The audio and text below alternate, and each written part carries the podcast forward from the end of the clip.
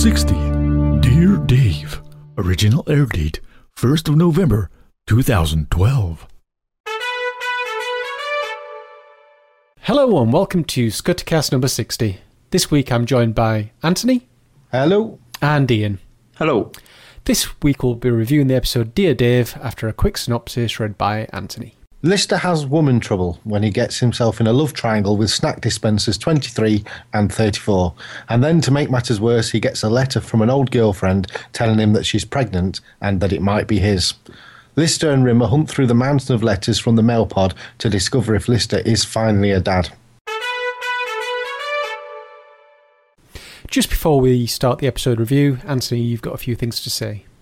Yeah, um, as I've already stated on previous episodes, um, the original plan for the final two episodes of series 10 was to have a storyline involving the return of Kochanski. Right. Um, but this storyline was very much in need of location shoots, which was a luxury that had been abandoned to pay for the live audience. Right, okay. Um, now, this episode and the next one were the two episodes that uh, Doug Naylor had to write over the Christmas period. right, okay. Um, but at the time of filming, barely half of this episode was actually ready.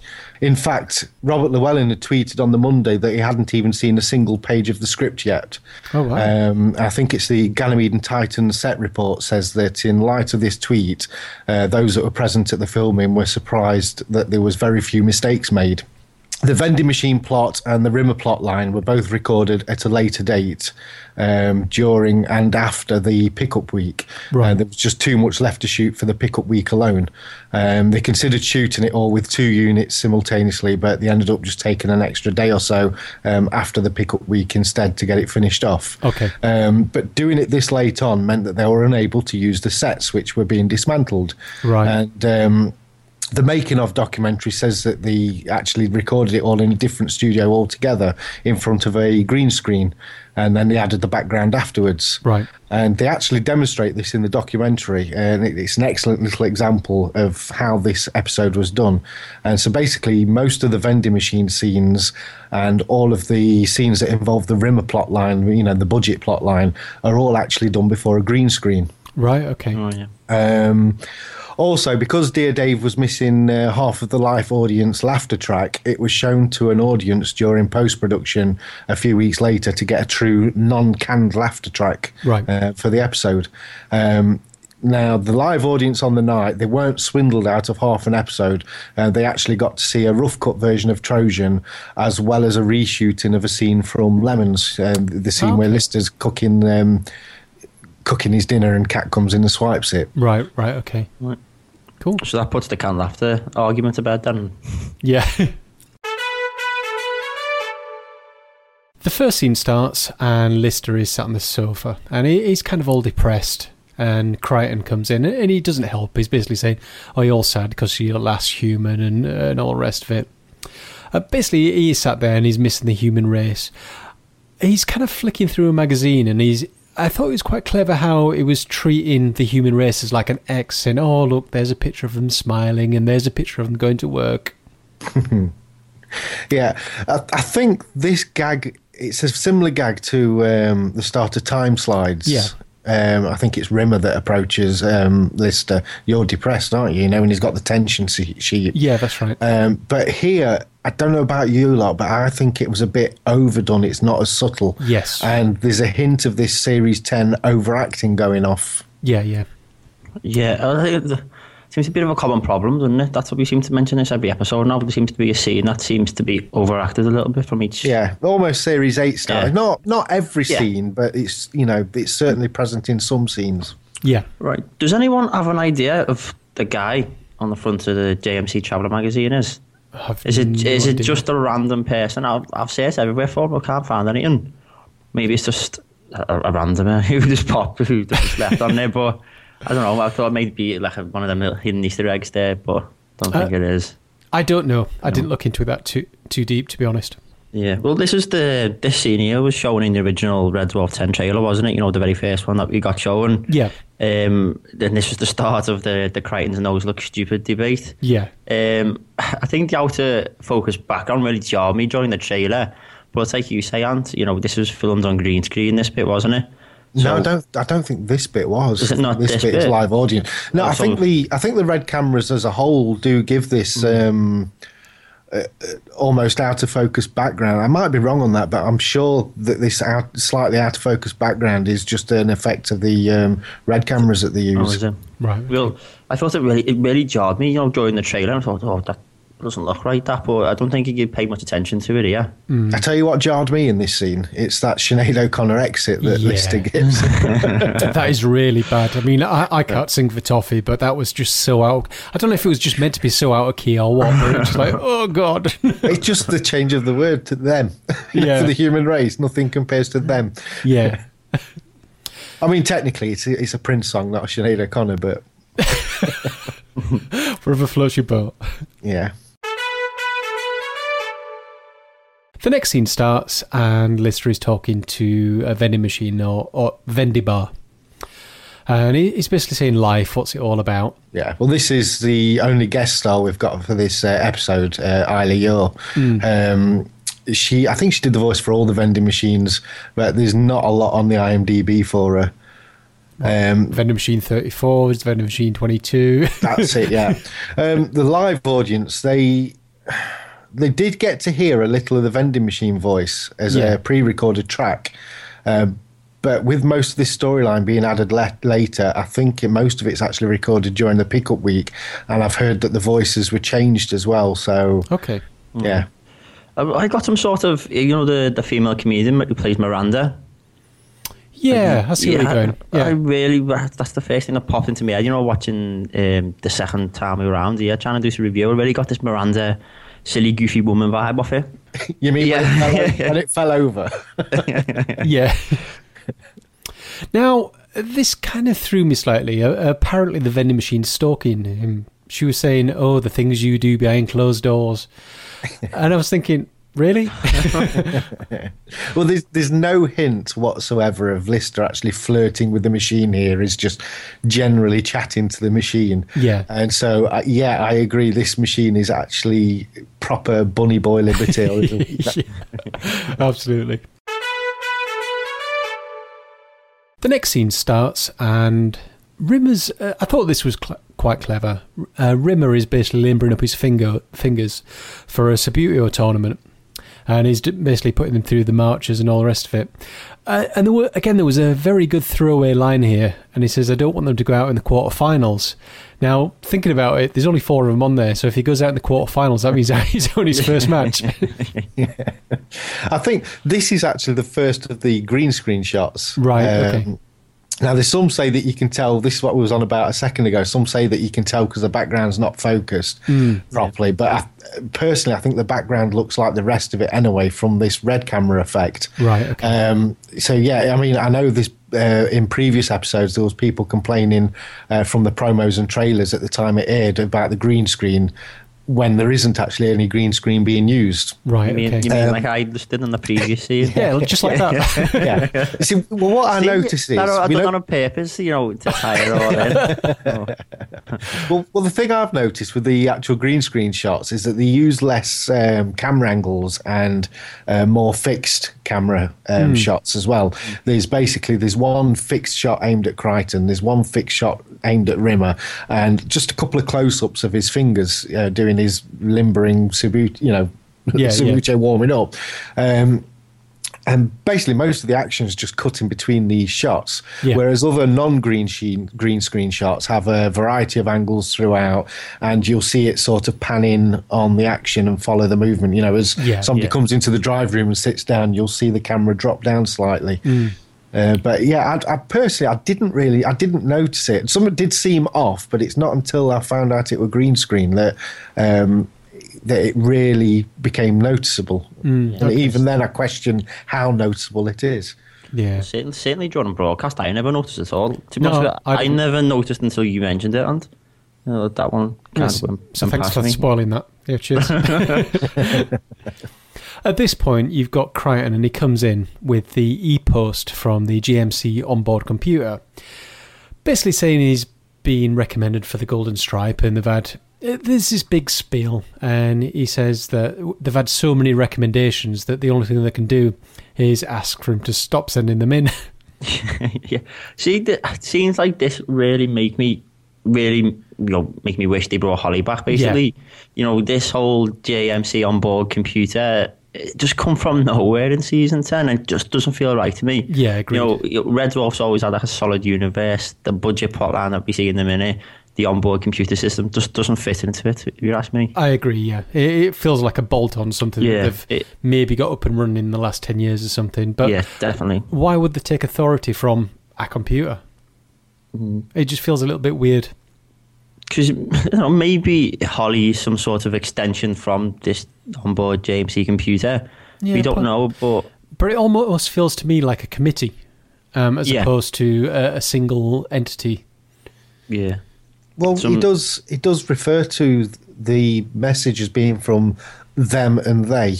Yeah, You know, Yeah. they they've requested that you stop writing in, and uh, like you say, it's. Um, I could understand if the e post was three million years old and it's a response from the past. yes, yes, Right, that's but they make it current timeline by mentioning the fact that he's not reported to duty for three million years. yeah, exactly. Yeah, which means that this is a current message received from presumably it's got to be the onboard JMC computer Hmm. but then for him to keep referring to them as uh, them and they you know it, it doesn't Yeah. like you say it seems like he's talking to a committee or heads Hmm. of a department or something and th- we know there isn't any maybe there's like um, a, a Futurama type um, spare head w- wardrobe. and there's just a full committee. Maybe it's a reveal in season 11. there's the committee room. I don't know. But basically, as you just mentioned, yeah, uh, they, they say he hasn't reported for duty in the last three million years. And if he doesn't present a rebuttal within 24 hours, he's going to get demoted to a third technician. I tell you what, three million years of bunking off and you just get demoted from second to technician. That's not bad, is it? Any other job, you'd be sacked. Yeah. So at this point, Rimmer orders Kryten to help him out. And Kryten suggests that if he gets a signal from the doctor for like post traumatic stress from the entire crew being wiped out, then maybe he might get a sickie. But again, as you just mentioned, Anthony, a three million year sick note that's, that's going to be worth its weight in gold, isn't it? Did anyone think we was going to get the Medibot back for this I episode? I did, yeah, I Yeah. cringed. I was totally expecting some sort of arguing, you know, back and forth between uh, Kryten and the Dendy bot, but yeah, thank, thankfully we didn't. yeah, indeed. Wasn't wasn't there originally going to be a scene with Rimmer and the Medibot, or am I just remembering that wrong? Where No, he was. You're right. It was in the outtakes on the uh, DVD. Um, Right. I'm not sure what the argument was about. I know we covered it back in a couple of episodes ago. I'll, I'll go and rewatch it, but um, it may have been this scene. Uh, let's just thank God it was cut out. Yeah, well, they're still going back to that green screen again, and like you just said, Darren, thanks for Anthony for pointing that out because that's all we're looking for now.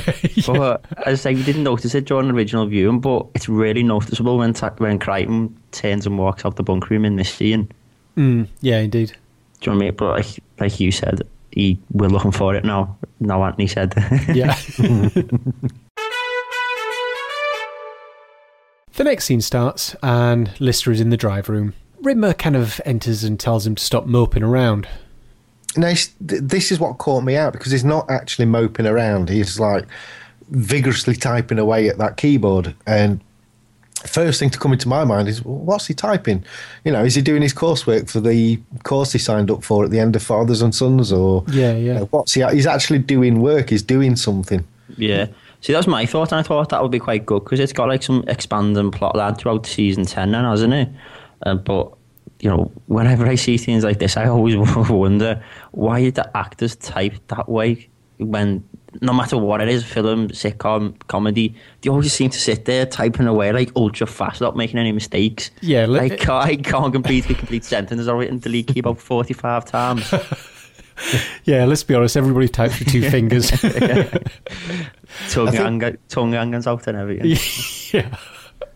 Well, we get the um, we get a mix of dialogue here as well. Um, we get this uh, careful dunking speech where he basically says, "I'm a careful dunking. I look left, look right, mirror, signal, dunk." Yeah. Uh, And to me, this is just one of these weird gags that just doesn't make any kind of sense. I, I can't see what is funny about it. It's Yeah. you know, dunking a biscuit is nothing like driving a car and manoeuvring. Yeah. um, you know, uh, and for me, that's where this episode struggles. There's there's moments of great comedy and great gags, such as the areolas. You know, you thought areolas was a Spanish, you know, keeper. you know, yeah. and then you get moments like this with the dunking gag that just stink of a hurried writing job, which we know it was. Yeah, But yeah. yeah. They needed it needed more thought, and you know, it doesn't work. Yeah, Yeah. indeed. Well, definitely a lot of jokes fall flat on the face throughout this episode. You know, you can almost tell the audience give a little bit of a pity laugh here and there. But uh, as you say, Ant, that Spanish goalkeeper land is, you know, I think that saves this little bit of the scene here. It did make me laugh out loud, really. Yeah, but again, that was shown on the um, trailers, wasn't it? Yeah. So you knew it was coming. They did have quite an interesting conversation here, and they were suggesting that everything he knows about women, um, all his moves are in the past. And Rimmer then gives an example, just basically saying that, um, okay, so this this was a move from the past, uh, and this would not work now. And you know what? He's kind of right. I mean, you've just got to look back to stuff like Grease, for example. Uh, no, but you know what I mean. So, so some chat lines from Grease, you just get punched in the face now. Or So that's what I'm doing wrong when I go to town with my comb and my leather jacket. yeah, that's exactly what you're doing wrong. Just just stretching your arm out at the driving. I shouldn't have chopped the roof off my car either. Not in this country. We get uh, Looks, this is the, looks good. Looks good on a Fiesta. There's a deleted scene here as well, uh, included on the DVD, where Lister's being ribbed by uh, Rimmer about having old sperm. And that, for me, it's a, it's a really funny one, and it's a pity they couldn't have kept it in, you know. And it just reminds me of the early bickering days of the two characters, Yeah. you know. Yeah, totally. The next scene starts, and Lister is at vending machine 23 with the worst allo allo type French accent ever. Yeah. Well, this this was a point that was raised on the dwarf cast on the night, and mm, I yeah. think it also ma- I think it's also mentioned again on the Ganymede and Titan written episode reviews. Mm. Right. Why is there a lack of offence at this French accent when you compare it to the Taiwan Tony accent? Yeah. You know, both are as exaggerated and as stereotyped as each other. Um, dwarf casts, uh, they suggested that it might be that it's another Eastern European country accent, and Yeah. maybe that's considered less racist than an Asian one. But yeah, it just strikes me as weird that nobody kicks up a stink at this LOLO style accent, Yeah. you know, compared to this, you know, the uproar we got uh, over Taiwan Tony. yeah, a bit Yeah. strange. Uh, Lister here is casually talking to machi- uh, vending machine 23, and he tries to bust out his moves like, "Oh, is that is that a new paint job? Oh, you're looking good today." and she gets really offended, and he's like, "What?" Yeah, well, we've already seen that Lister with the previous vending machine has not shown any indication of flirting, and it's it's really obvious that Rimmer's talk about him having lost his moves has gotten under his skin. It's really playing on his mind. yeah, yeah. Well, along with you know with Korean beers, I think pulling girls is one of um, Lister's you know things. Yeah. You know, it's almost rather it, yeah, it's almost like telling Darren he doesn't need three PlayStation threes in his house. He's just not going to accept that. Uh, yeah, I know what you mean. Uh, so Kryten comes along, and Lister kind of has to explain himself. And she's saying, "Oh well, he, he just went ahead and touched the logo," and and Kryten looks very shocked. and then along comes bimbling along Rimmer as well, It's just a ship that size, and they just all happen to congregate outside this one vending machine. yeah. Well, I mean, one thing I've noticed on the broadcast is how none of the characters seem to make any kind of eye contact with the vending machine. Um, it's not just in this scene; it's in most of the vending machine scenes, if not all of them. All right, and I, I don't know how many of these were green screen, if they were or weren't green screen, but it, it reminds me of movies. You know, um, you know, movies with the added cartoon characters. You know, Yeah, like Who into Framed Roger. Rabbit Yeah. and stuff like that. yeah, and the eye lines don't quite match up with what's happening on screen. And that's what's happening here. Nobody's actually, when Yeah. they're talking to or addressing the vending machine, nobody's looking directly at it. They're looking just past it. And it doesn't, it, it's really jarring. Maybe, um, as you mentioned earlier, maybe all of vending machines are bunny boilers, and you just don't want to make eye contact. That's the thing, though. Uh, I never, I never noticed it, but with, with Kryten box, I looking nowhere near it. yeah, Now he's too busy looking at his nose. That's what I'm saying. You know, where is, where are the eyes on a vending machine? Where are you meant to look? Do you know what I mean? Don't look at the logo. we need some vending machine etiquette going on, do we? yeah. The next scene starts, and you've got Rimmer, Kryten, and Lister in the bunk room. And the Medicomp won't give Rimmer a sick note. Now, they suggest that if they give him a donation from the medical, well, to the medical fund or a bribe, then he may be able to sort something out. Now, weirdly, Kryten has been doing some maths and realizes that there are 2,143 restrooms and suggested that they could have budget cuts on loo rolls. Why the hell's he doing that? I don't know. I see. I've always assumed that the everything they needed, whether it's loo rolls or food or whatever, I assumed everything came from the cargo holds on the ship. Yeah. You know, and that Kryten and Scutters were just going around and topping them up. Um, it's obvious from this script that the shuffling of budgets was playing heavily on Doug's mind when he was trying to write this episode. Yeah. Right, but it just it doesn't work. It doesn't sit true. Um, what budget? The three million miles into deep space, lost into deep space, Yeah. and like you say, we're, we're almost back to this. Is there a committee or you know a virtual committee within the Yeah. JMC computer they've got running the ship? Because mm. shuffling of budgets and swapping, getting rid of the toilet paper so they can put more money into the medical fund, it, it doesn't make sense. It really doesn't. Yeah. See, see, to me, I it does a little bit to me because you know we've got a city-sized ship here, haven't we? And you know some sort of internal, you know, departments with budgets and currencies. It does like ring a bit true to me. Do you know what I mean? Like big department stores, like right, say they have like hundred toilet rolls aboard, and each department has ten. If you give them two, they give you two parts of their medical supplies.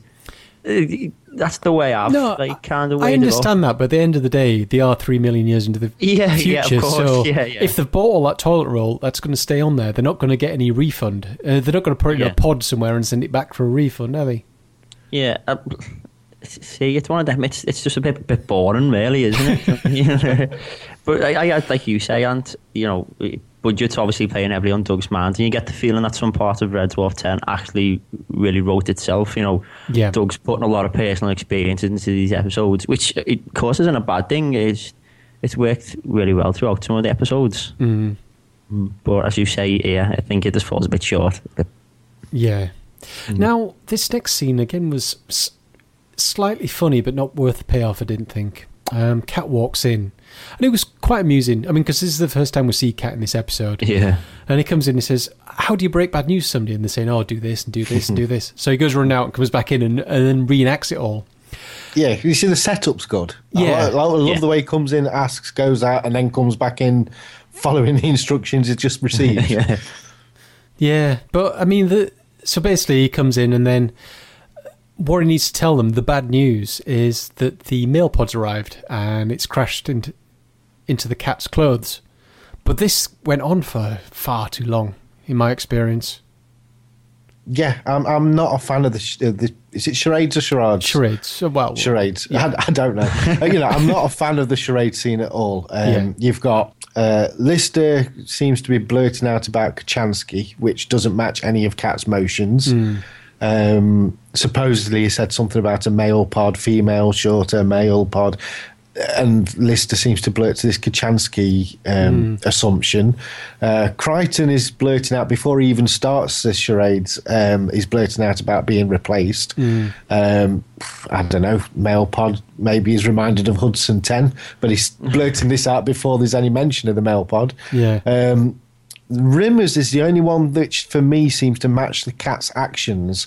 When cat's, he seems to do a scary face and he blurts out polymorph hmm. uh, before sort of like genuinely carrying it on and eventually mentioning giant death worms. But then he keeps coming back to this giant death worms, and I don't know if we're supposed to be seeing a reflection of the crew's fears or what's playing on their mind, but it, it doesn't work. It doesn't gel together. Yeah. The actions of Cat and the uh, answers they're coming up with just don't seem to go. And it's it's okay and it's it's worth it worthy of a chuckle, but it's not the massive scene which I think it's supposed to be. Yeah, yeah, agreed.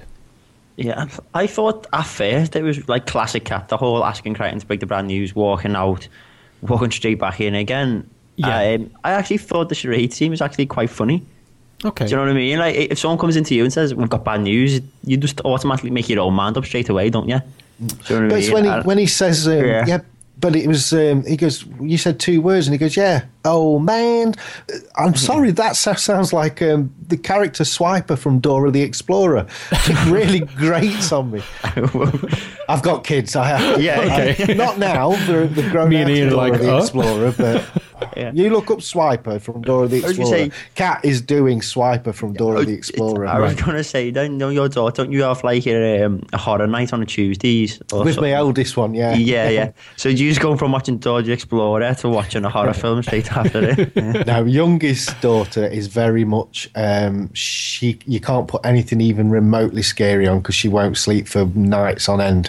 Whereas my eldest one, she's just not bothered, and so we sit and watch horror movies on a Tuesday night. Cool. the next scene starts, and Kryten is walking into the bunk room with a big mailbag.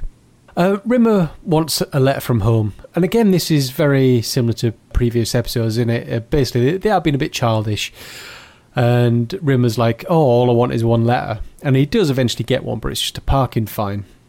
Well, it, it turns it into a competition, don't he, with Lister? Yeah. And it's it's well, look, we're all going to, you know, it, it's geared up for losing. He's geared up for not receiving a letter. So look, we're all grown up. It doesn't matter. Blah blah blah. And then, as you say, he gets his parking fine.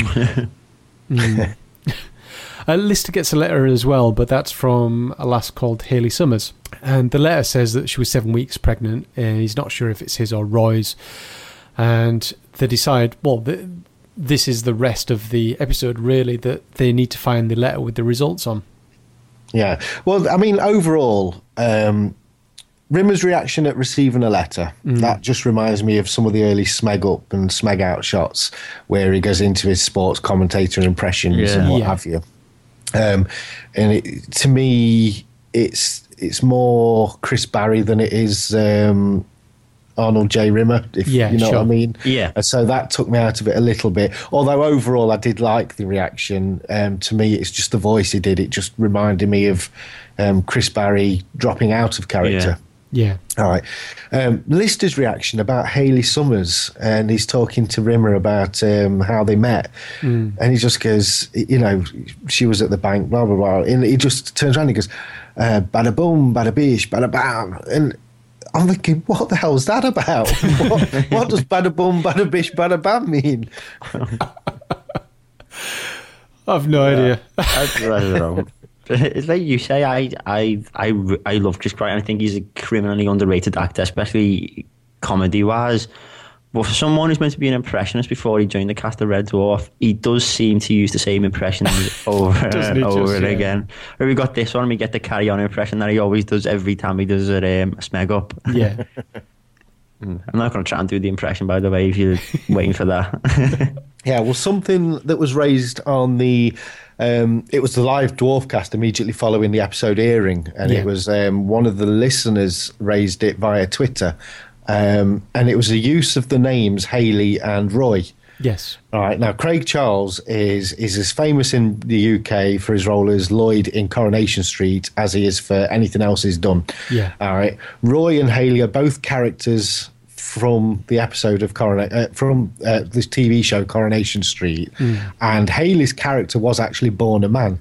So when Rimmer jokes that she's writing to say that she's a man, right, um, I can only assume that this is a deliberate reference to Coronation Street by Doug, because if not, the use of those two names with that gag, you know, it's got to be quite a coincidence. Yeah, yeah. Maybe they are quantumly entangled. Still. no, okay. yeah. now you see, I think with, this is where we get into the um, the big, what I consider the big failure of this episode. Right, and it's something that's been picked up on by the Dwarf Casts and Ganymede and Titans written reviews. Uh, I think Garbage Podcast mentioned it too. Right, and it's the way that um, it's the way they handle Haley Summers. All right, now we, when we got Lisa Yates in the Thanks for the Memory episode, Yeah. right, we get to see the characters on screen happy together in love, and it cements their relationship for the viewer. Yeah. Yeah. Right. We don't get to see any of this with Haley Summers. Um, all we get is um, there's only a couple of scenes where she's actually mentioned, and she's introduced to us straight away as somebody who has clearly cheated on Lister during their time together, Yeah. or soon after they'd split up, she was with somebody else. Hmm, and I don't think the relationship properly works. It's not. It, it doesn't come across in our mind as strongly as the Lisa Yates relationship with Lister and you know, as far as Rimmer's concerned with himself, it doesn't come across that way. So the emotion is missing from this episode um, that is present in Thanks for the Memory. And for me, that is one of the big failures of this episode. If they'd have actually managed to get that across, spent a bit more time on building up this relationship rather than just two scenes. I mean, by the time we've hit this scene, the first time she's mentioned, we're halfway through the episode. Yeah. Yeah. Yeah. And considering that's this, that's the main, you know, that's the plot of the episode. For it only to be announced halfway through the episode, you know, you're basically cutting your time in half, aren't you? Yeah. Yeah. Yeah. Indeed. But like I, I've said it loads of times, you know, to people who've seen the episode, like, if you mention the name Lisa Yates, you just remember the season, you remember the the scenes that she's in, you remember what episode it was. Yeah. If you think in a couple of months and you mention Haley, whatever her name is, I can't remember it now. It's Haley Summers, and it always Summers, brings yeah. to my mind a character from um, Buffy for some reason. oh yeah. Buffy Summers, wasn't it? yeah. Yeah. So, like, do you know what I mean? Straight away, you- you're forgetting. She's. It seems like a forgettable character. But Lisa Yates was really a prominent character in Red Dwarf now, isn't she? Yeah. Yeah. See, I always think, you know, it, it seems like the way Lister talks about that she was a massive part of Lister's life before he joined Red Dwarf. And again, it kind of feels like it's been thrown in our face here. It comes from nowhere. But on the other hand, I always think, you know, the, one of the plots that we have in the episode here is that Lister's lost his way when it comes to women. Do you Yeah. know what I mean? So it's obvious that Lister was a bit of a playboy in his youth. Yeah. So maybe this is just another notch on his belt, and you know we could have like hundreds and thousands of these stories, and he just, you know, kind of forgettable and kind of I makes it a bit viable. I suppose it works in relation to the final line of the episode, but Yeah, Yeah. yeah, it's to me, it's mm, just a bit. I don't want to keep saying jarring. It just doesn't doesn't work. It's a bit of a failure. I think. yeah. I think I think uh, with it being halfway through the episode, I think it throws the pacing off a little bit. You know, from here on in this episode, it feels rushed to me. Indeed. The next scene starts, and Lister is back talking to Vending Machine 34, which is the original Vendy bar. Basically, she's got the hump with him um, because he apparently tried it on with the other vending machine, and uh, they have a little breakup argument. Definite bunny boiler. yeah, yeah. Yeah. I get the sense that we really haven't enjoyed these vending machines in Red Dwarf 10, have we? No. Yeah, well, I'll, I'll, I'll be honest with you. I don't mind the vending machines themselves. It's not a big issue. Um, I, I don't mind a vending machine being a bunny boiler. Doesn't bother me at all. I say give me back Tony Slattery any day. And that, and that is saying something. He's just Anthony with his robot because, again, he's moved on to vending machines. Would you say that's an upgrade or a downgrade? There's more to grab. yeah.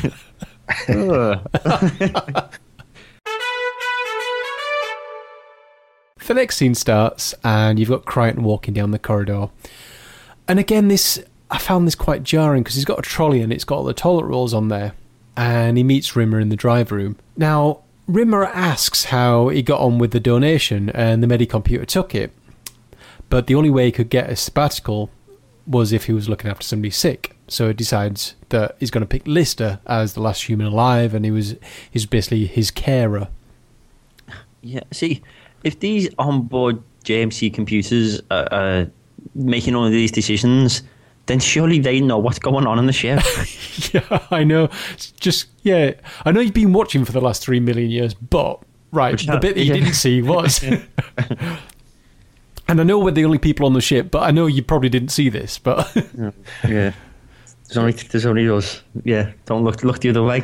yeah, it does feel a little bit weird though, doesn't it? yeah.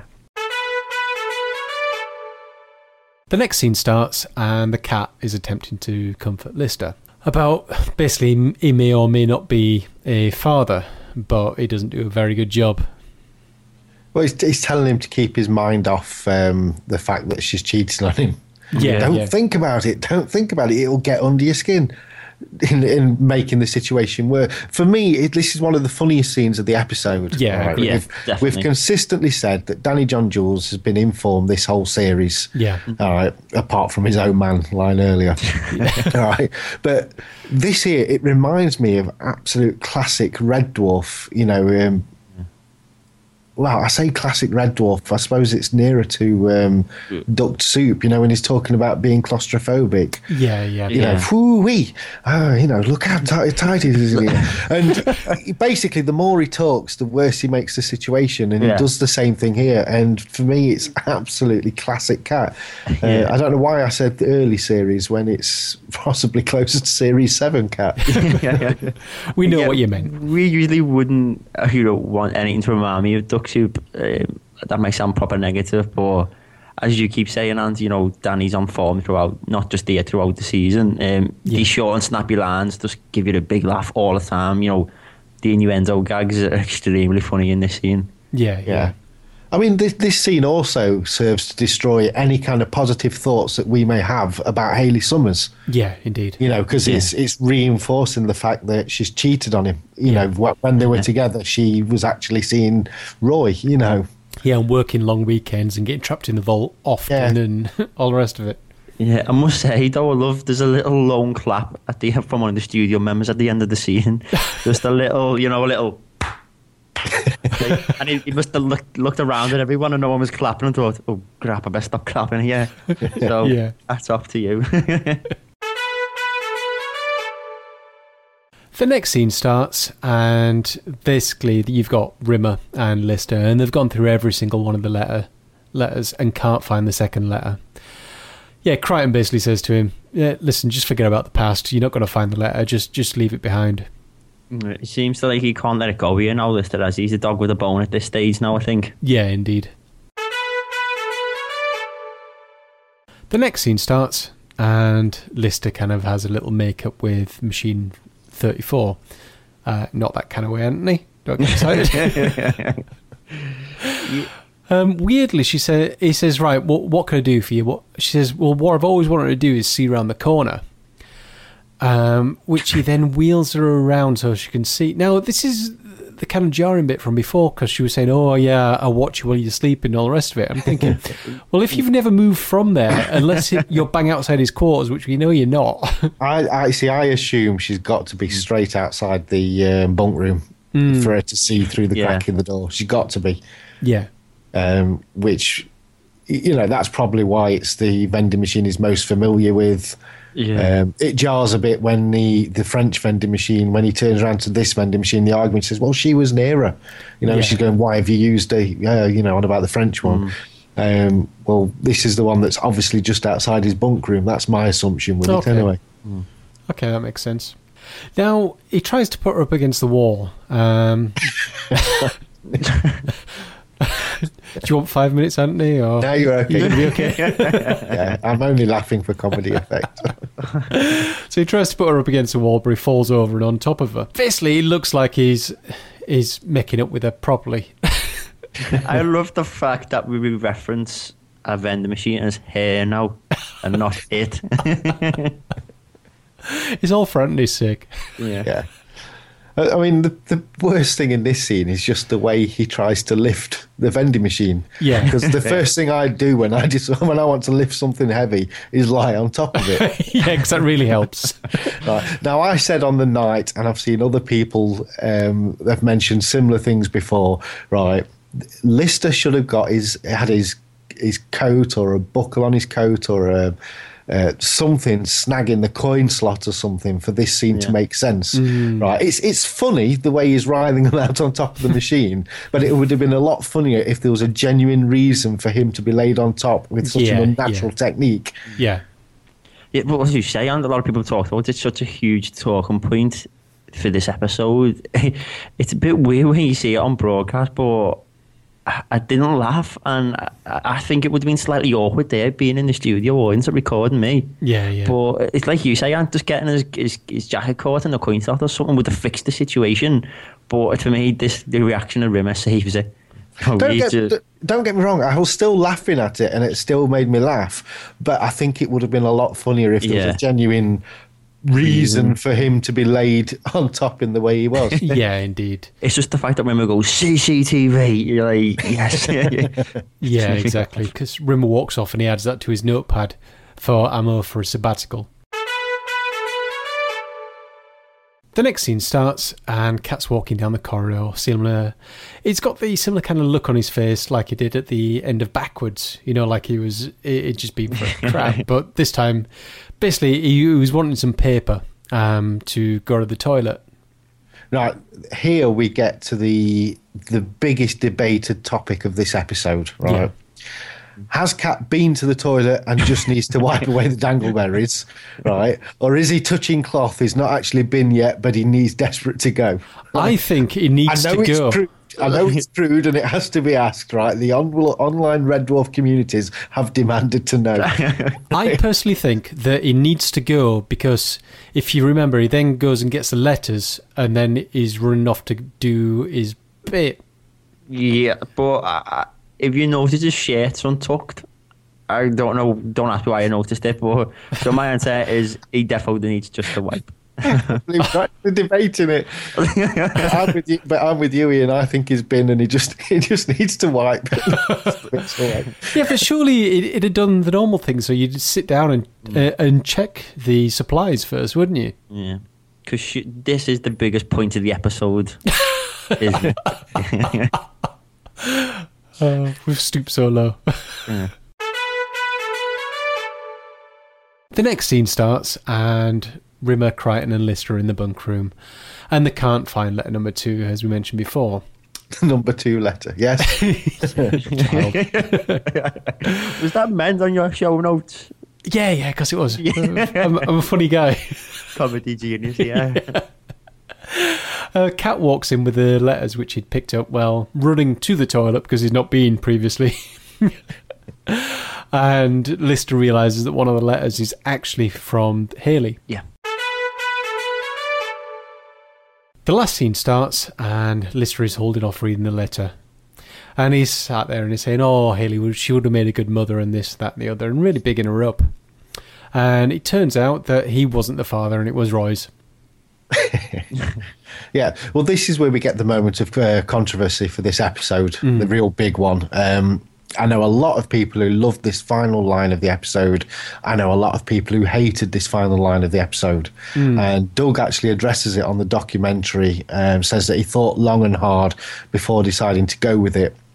Um, he says it's something that, um, as far as he's concerned, for that character, it's absolutely right for that character to use that expression in that particular instance. Yeah. Yeah. Right. It's it's the crushing disappointment of that particular moment that makes him say that. Um, I mean, I personally, I'm not bothered by it. Um, you know, following the previous speech where he builds her up as almost saintly, saying how much of a great woman she was, what a great mother she would have been. Yeah. Right. For me, it's funnier to go with the strongest contrasting verbal attack of her rather than a softened attack. Yeah, yeah, Yeah. indeed. Right. Now, they did try filming it with the use of the word trollop, um, but Doug felt that the harsher version was funnier. Uh, he also went on the audience reaction of the night as well, which was much better for the harsher line. Right. Uh, th- you know, there's maybe there's other lines they could have used.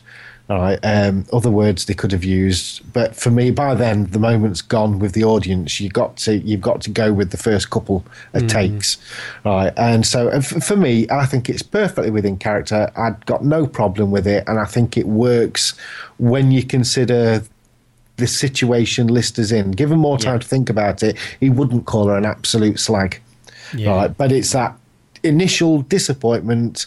He's built himself up. He's built her up in his mind. He's convincing himself how great she is, right? And he, he's wanting to be a dad, even Yeah. though it's three million years ago. You know, he was talking about how his great, great, great, great, great, great grandchild could have been playing zero G football and what have you. He's built it all up. He wants this, right? No, it's not yours. What an absolute slag, you know, and that's it. and for me, it works. Yeah. Well, normally I've got trouble with these. Um, Yeah. See, I was going to ask you, you preferred the use of Smeg in your previous episodes? I had absolutely no trouble at all with this. Because I, I don't know if it was just northern thing, but um, the word slag is just used all the time. You know, just to, no, okay, that maybe come across wrong. Uh, not often in wedding vows. though. no, but uh, again, it, it's quite a common word to use, just describing somebody who's a bit slaggy or a bit slutty or. Or, You know, just it, it's a, just a derogatory term. It, it's just used like any other word. Yeah. so I didn't see- worry about it at all.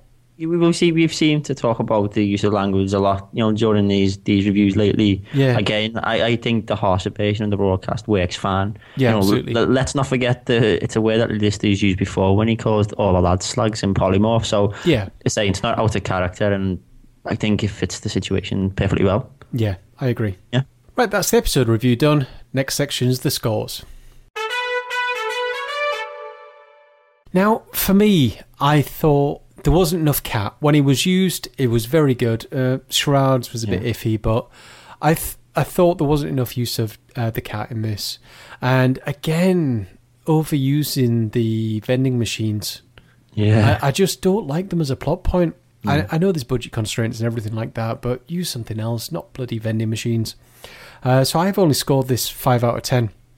Um, Ian, Yeah, I've gone for the same as you. I've gone for a five out of ten. I was so close to giving this a four before, you know, just thinking about the episode before when we were talking before we actually got the review done. We were going, oh, we've got Dear Dave next. You know, yeah, it's one of them. It felt like a chore rather than actually sitting down and enjoying a rep- episode of Red Dwarf. But yeah, indeed, I've gone up to a five after rewatching, just purely because some of the scenes with Cat. I think hmm. Rimmer's on form during this episode. It is the weakest of the season, if you ask me. I think Cat Rimmer have some good gags. The moves don't move, scene in the finger wetting scenes were, were great comedy. yeah, But yeah, as I say, it just felt like nothing happened in the episode besides that. yeah, And you say no answer from the very beginning, you know, the episode's plagued with problems and Miyako is off the dog for putting it all together, but it just felt like this episode was fairly weak and as you said, Darren, bloody vending machines. yeah, indeed. Um, Anthony, Um, I've gone for four out of ten. okay, Um, I'm not sure if I'm maybe being a bit overcritical with it being so close to air date. Um, I was tempted to give it less than this, but I must admit, having watched the documentary and seen the problems, I've given it a little bit more than what you know. I, I don't, I don't. I, you know, if if you come to me in a year's time, I might be giving it a five or a six, or I might be giving it a two or three. I really don't know where I am with this.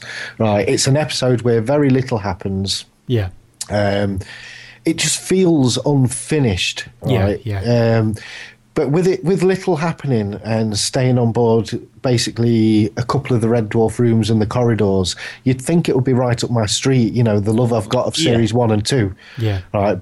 But it just feels like the jokes need writing on. You know, there's some that are absolutely spot on, such as the ones we mentioned, the Areolas um, Spanish goalkeeper line. There's others like the Duncan line from the same scene that just are not funny. Yeah. I think potentially it could have been a great episode. It just needed more work on that script, Yeah. which obviously they, they didn't have. And I'm hoping that in the future with Red Dwarf, he learns from this and gives himself a bit much, you know, a bit more time on it. Yeah. well, yeah. you know, d- during this season, he, I keep saying season, I'm going very American lately. but to um, me, to me, it makes sense to say Yeah. series. Um, series is the whole thing. So when the series is over, the show's finished.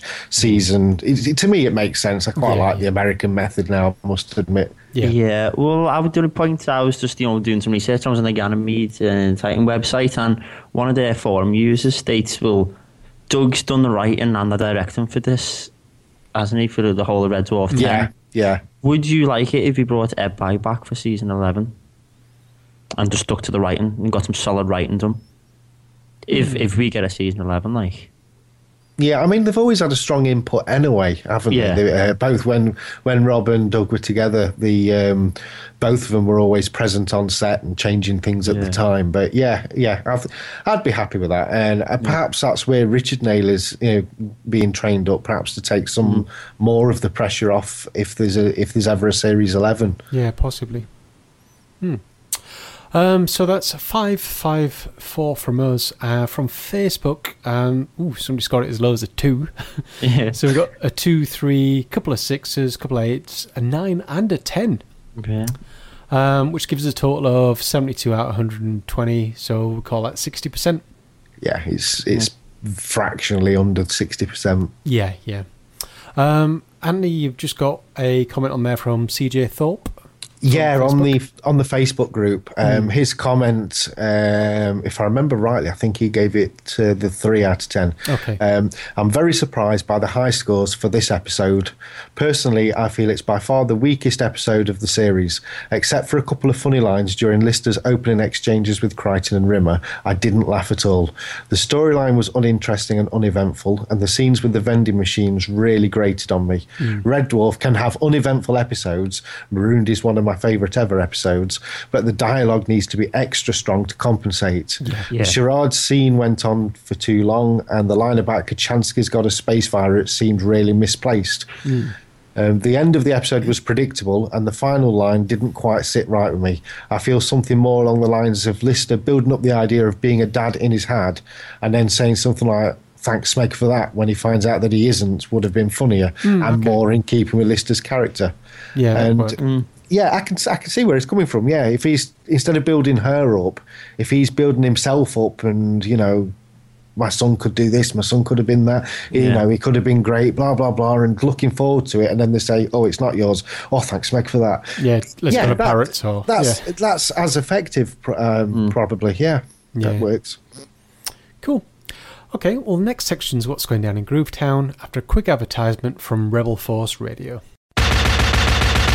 Introducing Rebel Force Radio. Your source for the Force. Star Wars news and commentary. With Jason Swank and Jimmy Mack. I've seen Star Wars 500 times. Weekly live shows and podcasts. Star Wars number one. The Billy Dee quote of the week. This is Billy Dee. Williams, Lando Calrissian. Listener feedback. Play back the entire message. Outrageous, unthinkable stories. It's outrageous. It's unthinkable. Comedy. Clone Wars reviews. Contests. Giveaways. Event coverage. Star Wars celebrities and more. Hey, it's Mark Hamill, that Skywalker guy from those space movies. This is Carrie Fisher. Hey, Jake Lloyd here. This is Anthony Daniels. This is Daniel Logan. Tom Kane, this is the voice of Yoda. Hi, this is Ray Park. This is Jeremy Bulloch. The name's Fett.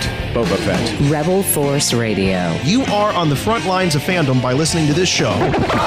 Jimmy Mack and Jason Swank usher in a new era of Star Wars podcasting. Rebel Force Radio. RFR. Rebel Force Radio debuts January 19th, 2013. Like Rebel Force Radio on Facebook and follow us on Twitter. Stay tuned for special announcements about the Rebel Force Radio official webpage. Leaving no Star Wars fan behind. Rebel Force Radio. It all begins January 19th. Your new source for the Force. All right, dudes. What's going down in Groovetown then? Groovetown. Anybody that follows on Twitter, you will have seen there's been quite a large conversation going on with Noel Cunningham. Very large. Yeah, um, he's started from the beginning of the uh, Scuttercast MP3 ones, and he's he's found a couple of problems with a couple of the early episodes. I don't know what happened with them, but they are glitchy. So I've re-uploaded them, and they're fine now. But what I did find myself doing was, so I listened to the entire of season one, or I should say the first six episodes. Wow. Are you on? Are you with Anthony now and hating our first couple of episodes? No, I thought they were okay, but because we're, I think we're very organised now compared to what Yeah. we used to before, and just because it's all over the place, and because I can hear the sound quality differences and the the volume Yeah. differences and everything, I'm just it's a bit cringy. Yeah, I mean, our, we, we started off without show notes and everything. Maybe just free for all. Maybe just. I know. well, we, shower- we, shower we said we'll we'll watch the episode and then we'll talk about the episode, and that was it. Yeah, Yeah. but yeah, it was kind of hard work. So, but hopefully, I mean, those download problems are resolved. Um, Noel, if you do find any others, or if anybody else finds any others, just let me know. I've got, I've now got two backups uh, locally, which I think are all okay. Um, so I can re-upload them if you do get any problems. But just drop us a tweet or drop it on the Facebook or something like you, that. If you do drop a, um, a message on Twitter, make sure you ask for Darren and not Ian, please, because I haven't got a clue. Because Ian just points you at Darren. yeah. About nine months ago, we moved all the all the feeds from Podbean across to the Red Dwarf Forum main site. Uh, what I have finally do, I was looking through my PayPal the other day and I realised that we're still paying for them. About nine months later, it's cost me a ten quid a month. so I've decided just to uh, cut our losses and just um, kill that feed off. So if you are still listening to the Podbean, granted you won't have heard this episode because this isn't on there, but if you know people that are, um, the Podbean is about to die off. Um, it was good while it lasted. It, it, was a great place to get started up, but there were just too many niggly little problems, and it was very hard to maintain. I found. So that will be dying off. I think the nineteenth of this month. So if you wonder where that's gone, it's gone. Uh, so that means if you are also listening to this and you have got any links, um, I know we've done quite a few podcasts of the week and stuff, and people have shared links. Can you just make sure your link points at the Red Dwarf forum and not the Podbean site, please? Yeah, if you've got a blog or a website, or if you've made any forum postings with the links in it, if you just try and alter it to the Red Dwarf forum one, that's it. Yeah, that'd be spot on. I remember um, the message um, Darren sent to you and about changing all your links on your signatures. yeah. Are you through that yet? I must admit, so I thought, right, well, I've cancelled this. So I'll just do a search for scuttercast.podbean.com and the first two pages of results were all signatures from Anthony from various different forums. I'm like, ah, found the problem. because I, I was shocked. I looked at the stats, and we get on average about 200 downloads a week from the Podbean site still, mm. even though all the feeds have moved. So I'm thinking, where the hell are these coming from? it looked like it was Anthony. Um, we did get a tweet through which made me chuckle, actually. Um, I think you starred this um, on the account, didn't you, Ian? Yeah. Um, basically, it was from the Cuban one after we'd done the Entangled episode. And he, he simply said, In Entangled, the naked legs we see after the ape turns to the doctor were, belong to Doug Naylor. fake red dwarf facts. hashtag fake red. Yeah. if you actually, I think the hashtag uh, went around for a little bit. You know, there's a big a few parody accounts going around on, there is, yeah. on but, Twitter at the moment. There's a few of them, if you, if you search the hashtag, there are a few of them. Some of them are really funny, actually. Gan- yeah. Ganymede and Titan ran a load uh, a while back, and I think occasionally they still crop up. Um, yeah. I don't think it's fake RDX facts. I think it's hashtag. Um, I, I, can't remember what it what the hashtag was now. You know, because I'm not on. Yeah, yeah, mm. yeah. I think it was just uh, Red Dwarf facts, and you know, obviously they're not facts. Yeah, yeah. we got an email from Scott Pike. Um, basically, I'll just paraphrase, but we were saying that he enjoyed season 10. It was kind of like for him season 5 and 6, but only improved. He did like season 9, but he loved season 10. He did, however, miss having an idiot computer on board, um, just any version of it, uh, which is fair enough. And he says he did kind of miss Holly, which I think we've all said that as well. Yeah. Yeah, it's also mentioned that basically the scutters aren't mentioned at all as if they never existed. Um, which again, I've never really thought about that, but um, yeah, where are the scutters? Mm. I, I might be I might be wrong, but I'm sure I've seen posted online that there was an inactive one under the stairs in the drive room during either the first or the second episode. Okay. I keep yeah. meaning to go back and have a look for it, but um, I've not done yet. I've not seen it with my own eyes, but I'm sure, I'm positive I've read that um, online somewhere. Is that there is a there is an inactive one in the background in one of the scenes? Yeah. Okay. Fair yeah. enough. Uh, we've had a couple of iTunes reviews. Thank you very much for those. Um, just shout out to David Onion Ball. Just uh, again paraphrasing Bruce saying he's enjoying the episodes. Uh, Julian underscore F again he's enjoying it and he's actually got a lot more podcasts out of it from um, Anthony your podcast of the week. Yeah, yeah. Um, Andy Folks from Leeds. He's commenting back on a previous comment that he gave, and last time he mentioned there were download issues, but now they're fixed. We'd we'd asked on one of the episodes if um, if he was still having problems. Yeah, and, that's right. Um, yeah. So basically, he's answered via iTunes to say that his download issues is all fixed now. Yeah, he, he did mention that we can be a little too analytical, but we know that. That's what makes us us. yeah. The fact that it takes us 55 minutes to review a 29 minute episode says a lot. To be honest with you, this one's lasted 15 minutes, and I've been thinking, this is a quick one, this. I know. um, he does agree with us on Red Dwarf X that it has its own vibe, and as he instead, the cat does steal the show with his one-liners. And he believes Red Dwarf X's biggest achievement is the next episode, which is the beginning. Which I Mm. agree, uh, cracking episode coming up, which I'm I'm actually looking forward to reviewing. Unlike, well, reviewing the one we've just reviewed. um, you, as I said, I've just paraphrased those, but feel free to read them in full. They are there for public viewing on the iTunes store. Uh, and as far as all the other countries, I will get round to you and just do you in one lump. The fact that iTunes is now open up, I, I saw. I saw um, something on the RSS feed a couple of weeks back that it's now in 46 countries. So that's going to be a couple Yeah. of weeks' work just trying to get all those reviews together. Yeah. I love this little bit of note there you've put for Ian. P O T W is podcast of the week. it's just based on a comment we had on uh, a couple of episodes back. I, I sent a text through to both of you two, didn't I?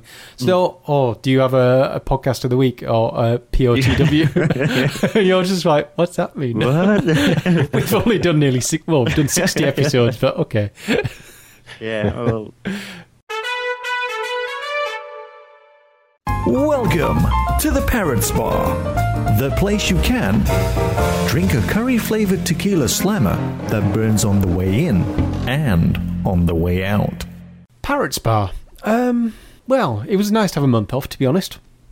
Um, I got a lot of gaming in. Um, I played in complete Saints Row the Third, which what an amazing game! It's just so stupid. Uh, just an open world, um, kind of like a Grand Theft Auto, but just with a sense of humour. Um, I mean, one of the weapons is a, a five foot purple dildo. Which is just ridiculous. Um, but what a fantastic game. I loved every minute of that. there's been a Uh, lovely tone to this episode, hasn't there? Oh no.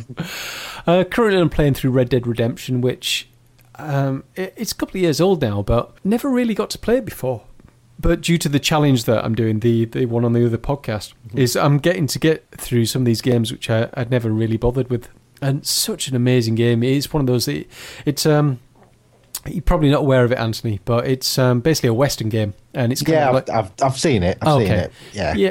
Um, basically, you can. I mean, I I started playing it last night. I thought I'll just have a quick go, and like three or four hours have gone past, and I've done nothing. I've been out skinning stuff. It's like Grand Theft Auto, isn't it? You Very just- much so. Yeah. You end up cruising only in on horses instead of cars, and Yeah. Yeah. Very much. There was a recent Xbox sale, which they dropped all the games down to about eight and a half quid. Uh, well, eight ninety nine. Some of them, some down to like two and a half quid. Um, absolutely amazing. Um, it, it was a real challenge. Um, sticking to my challenge with those, I can tell you. Some of the games are down at two forty nine. I'm like, oh shit, I must not buy it. Um, again, on the gaming front, though, I've booked my tickets now for Eurogamer 2014. Uh, sorry, 2013, uh, which I'm really excited about because there's going to be the new PS4 there. Um, my assumption is there'll be the next Xbox, and I can tell it's going to be a busy one because uh, we've tried to book the hotels and everywhere's booked out already. Nice. Yeah, so but it's going to. Come. Speaking speaking of this this challenge you do, when do you finish it? Um, Eurogamer this year, so I'm very excited about Eurogamer. it means you can buy games that he's not It going to play again. I was really hoping that they were going to do a quick turnaround with this PlayStation 4 and get this out before your challenge was over. oh well, thank you very much. I, I knew I would know how much that would kill you. Yeah, I know. um, but yeah, I mean, I, I sadly sat and watched all the PS4 announcement, and it does look like a nice piece of kit.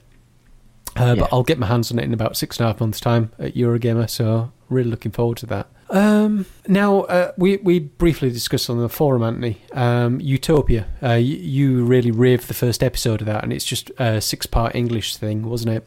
Yeah, Or British yeah. thing. Um, this weekend, I watched the final episode. Have you seen the end of it yet? Yeah, I've seen it all. I've seen it all. It's um, I don't know about you. It's, it didn't go the direction I thought it was going to No. go. Um, I think it was all right. It, it was enjoyable for what it was. Yeah, Uh, yeah. But I was expecting a bit more kick-ass moments with some of the characters that just seem to be a bit dull. frazzle out towards the Yeah. end. Yeah, yeah, you know. Um, but yeah, it started off absolutely fantastic. Didn't quite go the direction I wanted it go, to go, and I think I'd have preferred it if it had done. Uh, but no, it was it was all right. I enjoyed it. Yeah, it was all right, uh, but uh, as you said, it was a bit. Well, you got the guy, the the, the torture expert. You know the um, what is it? Chilies, sand, Yeah, that's right. and a spoon, something like that. Yeah, that's right. I, and you know that was really good setup. Um, but that character just fizzled out. Yeah, yeah, yeah. You're going right over my head. This. Um, yeah. Well, we'll we'll stop talking about that. But this, uh, this bas- basically, there's a torture scene within this episode, and this bloke lays out a tub of chili, a tub of sand, and then this spoon. He says, "Right." He says, "Everyone has expert, you know, areas they specialise in. Some people it's the soles of the feet. Some people it's the fingernails. Mine is the eyes." yeah. and, and he just lays out this tub of chilies, tub of sand, and a spoon, a teaspoon, and it's like, oh god.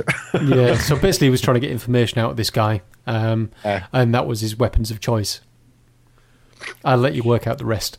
I don't have to eat the chilies now. Give him all the information. he specialises in eyes. That's the yeah, yeah. Yeah. That's what I'm saying. I would have to, you know, near my eye, go in my mouth. I'd be talking. Yeah. Uh, and I think I mentioned on the last episode that I've been selling everything on Fleabay, based on the fact that I've just had to pay a massive chunk to eBay for fees. I've now paid um, 101 quid in fees, which means I must have made over a thousand pound, which top banana. Yeah. Just for stuff that's kicking around and I'm just selling. It's it's just amazing. I mean, granted, eBay take ten percent cut and PayPal take five percent cut, so you only get uh, well seventy five percent of that. But still, seventy five percent of a grand isn't bad at all for for nothing. No. I've made a fiver on my t-shirts. now, I was going to discuss that. Um, your t-shirts are really coming on. I mean, I, I read the forum via the RSS feed, um, and I just see all the feeds going up. And to be honest, majority of them are your t-shirts going up, aren't they? So Yeah, yeah. Um, There's not a lot of traffic on the forums at the moment. No, well, I, I'm watching it externally, but uh, so I'm partly to blame. Sorry, um, but I think your t-shirts are coming on leaps and bounds now. Yeah, If anybody hasn't seen those, I'd suggest going and checking them out. Not just so Anthony can make some cash, but I think for you can tell you're in a mindset that we're in, and it's very geeky, very sci-fi, and a lot of the stuff um, I can relate to straight away. I'm like, that, that's cool as a t-shirt. Yeah, that's that's my biggest problem is is just I struggle to see t-shirts that I really like. Yeah. Um, you know, it, if you if you see a Star Wars one, more often than not, it'll be in Tesco or somewhere like that, and I hold it up and I think, oh, I wouldn't have gone that way with it. That's a bit crap. Or Yeah, you know, yeah. why have why have they distressed this bit? And um, so yeah, it's just just it's, like I say, it's more for fun, just having a laugh, um, learning to use that GIMP program as well. Yeah. That's more. That's the main thing. Um, trying to think what else I've got for Parrot. Oh, you, you, we're on about the doing the twelve-hour shifts. You know, last time we um, That's right, yeah. spoke. All right, right at the last minute, they turned around and cancelled it. Um, it was supposed to be a month of twelve-hour trials, and if they were going ahead, they were going to then do it with three shifts. Yeah. But for this month, you're going to have to do 12 hours whilst we trial it. Well, right at the last minute, they just turn around and says, "Oh, we're not trialing it. We're just going to do it with three shifts." Okay. Right now, bearing in mind with driving machinery, I go in on the first shift in the morning. I'm supposed to pre-start this machine Mm. that this bloke's getting off from the previous day. It's not stopped. Even on breaks and dinners, somebody else will jump on it that's working through Mm. and keep the machine. These machines aren't. They're not built to run for 24 hours, and they're dying on. they're dying on the feet, right? And um, the plant. This we've just had. Um, how long has it been? About six. It's about six months old. The plant, Mm. and they spent two million pound investment on this new plant. Total new plant. Yeah. Right. Now, on the second week of these um, 24 hour running with three shifts, um, out of 120 hours available through the week, we only got six hours of running time out of it because the plant is breaking down. it's, it's it's beyond a joke. We've got shifts and shifts of people that are uh, just basically just milling around on the floor, having to pick cardboard out of a pile rather than on the conveyor belt as stuff comes by. Wow. You know, they keep they keep shouting me with the machine, right? Turn this over so they can pick more stuff out of it. There's only so many times, you know, in there's only so many times in um, 114 hours that you can turn over the front of a pile for people to find pieces of cardboard. Yeah. and yeah, it's um, it's not boding well. These uh, 24 hour running with three shifts, it's really really struggling. Um, try to think what else I've done. Oh, I, I went to uh, Quadrophenia night. You you saw this on Facebook, I think, Ian. Um, yeah. Basically, it came up as a recommendation on um, Facebook. Quadrophenia night. It's in Nottingham. Um, Nine pound a ticket, and um, what it basically is, it's it promises a big screen showing of the film. Um, this is in a, cl- a, club or a pub environment. Um, Yeah. There's a, it's shown on big screen. It's followed by a live band playing music of the era and music from the movie itself. Yeah. And then it's followed by a disco with the um, it's the saxophone player from the specials who's DJing. Okay. All right. Now I posted. I'm desperate to go to this. Um, who's coming with me? And I got no response. And I posted again. I said, "Look, I'm, I'm going to this. Somebody has got to go with me." Uh, I ended up taking my mum. I, did, I did mention I would have went, but I haven't seen the film.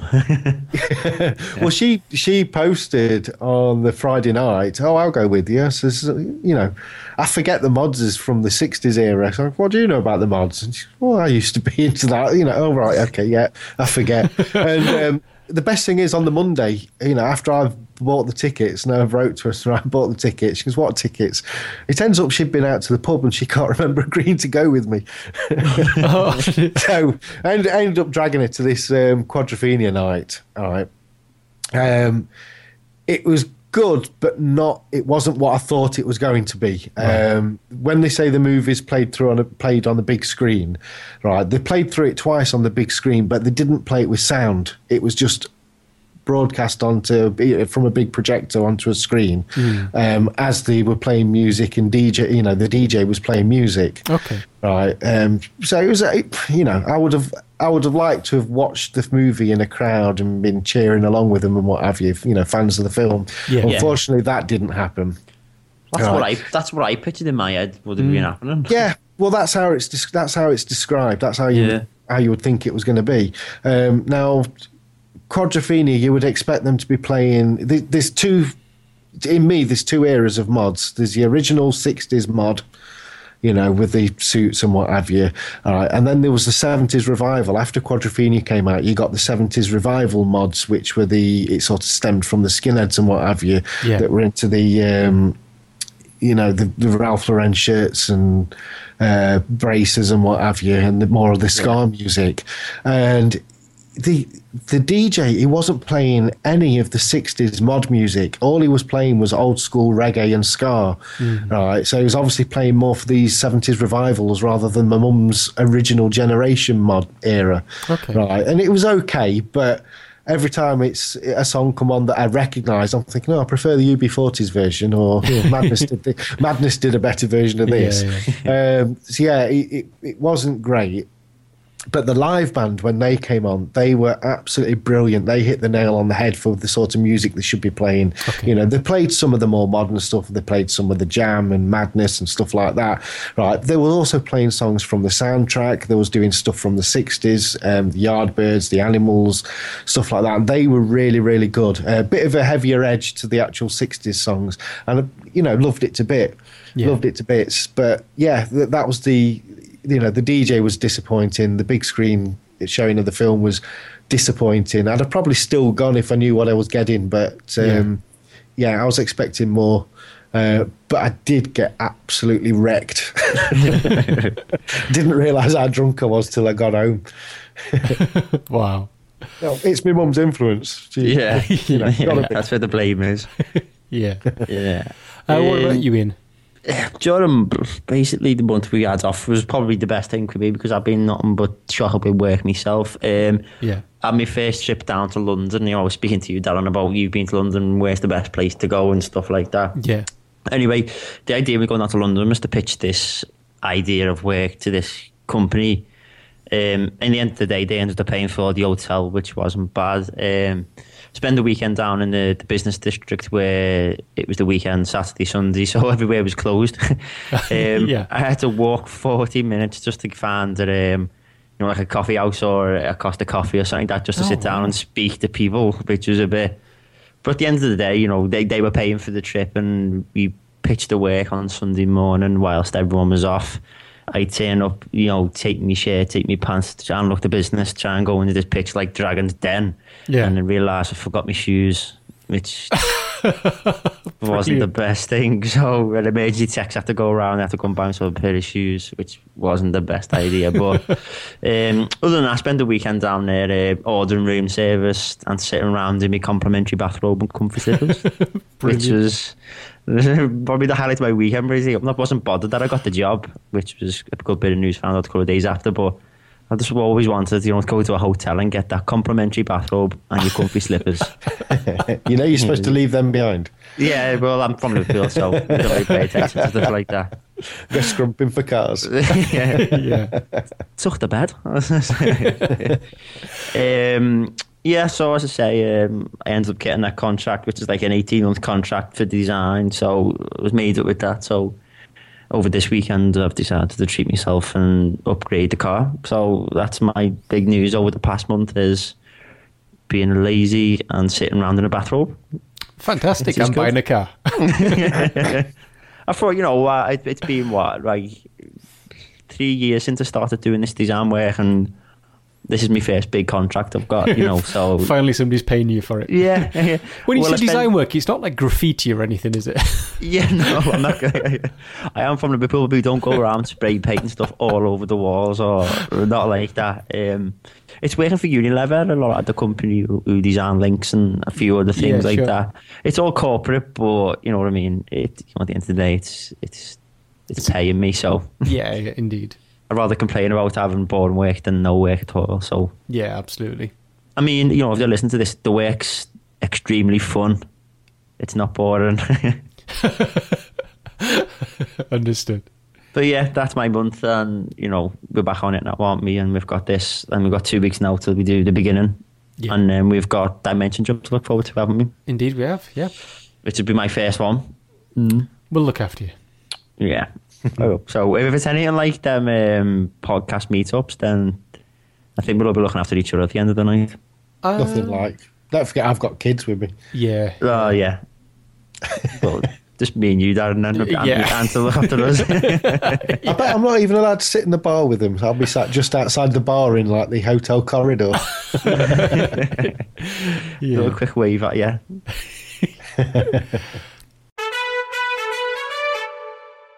This week's podcast of the week is, as we mentioned earlier, the Rebel Force Radio podcast, which over to you, Anthony. Yeah, Rebel Force Radio. Um, it can be found at www.rebelforceradio.com. Now, way, way back, I recommended the Forcecast Yeah. as the best place for all things Star Wars. Um, well, I noticed at the end of February that I hadn't had a single episode delivered to the feed since before Christmas. So I thought, oh, there must be a problem with the feed. So I went on to iTunes and checked it out, and there'd not been one released. Checked the website, there'd not been one released. Okay. Uh, and then eventually one came through. I think this was early March. One came through, and it's all of a sudden it's it's different hosts. It's a totally different show, and Jimmy Mac and Jason Swank, Swank the two hosts, um, were not to be heard. Okay. So I did a bit of online investigation, um, and I found um, that uh, they've left left the Forcecast in December. Sounds like they left in a bit of a rush and left things. You know, things were in the air a bit with the Forcecast, which is why it took a while for them to get an episode out. Yeah. But I really, you know, for me, it's Jimmy Mac and Jason Swank that make up that made up the Forcecast. Yeah, okay. And so um, a bit more digging, and I find out that they've set up a new podcast, which is obviously Rebel Force Radio. Right. Okay. Now I've given them both a listen to, and um, to be honest with you, like I said, it's Jason and Jimmy that made the Forcecast, and so their departure to this new venture that they've started means that I will be switching to. Okay. right? It's for me, it's they are the definitive spot. Wherever they are is a definitive place to find all your latest Star Wars news. Now, at this moment in time, you've got Star Wars story after Star Wars story breaking every few hours on the web, and basically, it, it's it's that oversaturated with rumor that I'm ignoring everything. Yeah. And so I am actually missing some important announcement stuff because my eyes are just skipping over it. Yeah, yeah. All right. Their show gives you any relevant rumours along with official news, you know, within a week of it happening. Okay. Um, they offer insights into things that nobody else seems to think of.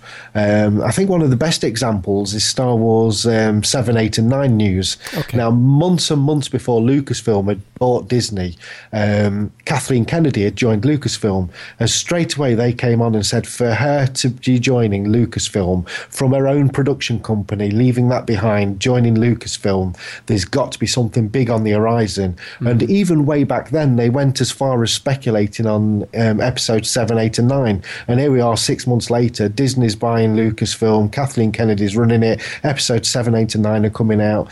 And like I say, they were talking about it back in March last year, I think it was. Oh, wow. Right. Yeah. So yeah, they really they, they know this stuff. They know they have the sources. They know where to keep out, you know keep an eye out.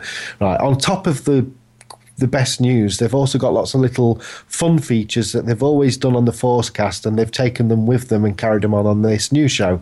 So you've got their Billy Dee quote of the week, where they'll get a quote from Billy Dee from a TV show, or it might be a song or something that some movie has appeared in, and they play, they have a bit of a laugh with the Billy Dee quote of the week because that guy knows how to deliver lines. Yeah. Um, you've got uh, Star Wars in popular culture, which is Star Wars related news stories, comedy, you know. It, Sorry, Star Wars in popular culture, which are references within popular shows, be it Big Bang Theory, stuff like that. Um, you have funny Star Wars related news stories, you know, some of the more comedy ones. They have lots of guests on that are from Lucasfilm themselves. Um, they have a regular is the writer and director of Fanboys. Um, he's a regular guest. Uh, half of the Clone Wars cartoon voice actors appear as um, guests. And um, yeah, just in general, as hosts, they sound so professional. You know, um, I think. Um, I think they work professionally in radio anyway. I think Jimmy Mac does certainly, right? And um, it, it, the show it even gets a, a broadcast in Chicago on regular radio. Um, I think it is. If I remember rightly, I'm sure it is. Um, but yeah, it really is. It's your one stop shop for anything to do with Star Wars. And I just wanted to do my little bit to let people know about Rebel Force Radio because, for obvious reasons, Forcecast haven't promoted the fact that they have moved on and have now got this new venture. So anybody that does listen or has listened and is wondering what happened to Jimmy and Jason, they are on another show now. If you want your old Forcecast back, basically it's now Rebel Force Radio you want to look into. Anybody else that's listening at Star Wars podcasts, um, you know, Rebel Force Radio is the place to be f- with regards news and current events and what have you. So, yeah, that's it. Rebel Force Radio. Excellent. Yep. Right, well, that's it for this week. We will be back in two weeks' time with the beginning. If you do want to get us in any comments for us to read out, feel free to drop those to the email, uh, which is scuttercast at reddwarfforum.com, or stick it on the Facebook site, or if you can do it in 140 characters, send it on Twitter to at Red Dwarf Forum. Feel free to leave us an iTunes review, uh, because thank you very much this time round. So until then, goodbye. Bye. See yous.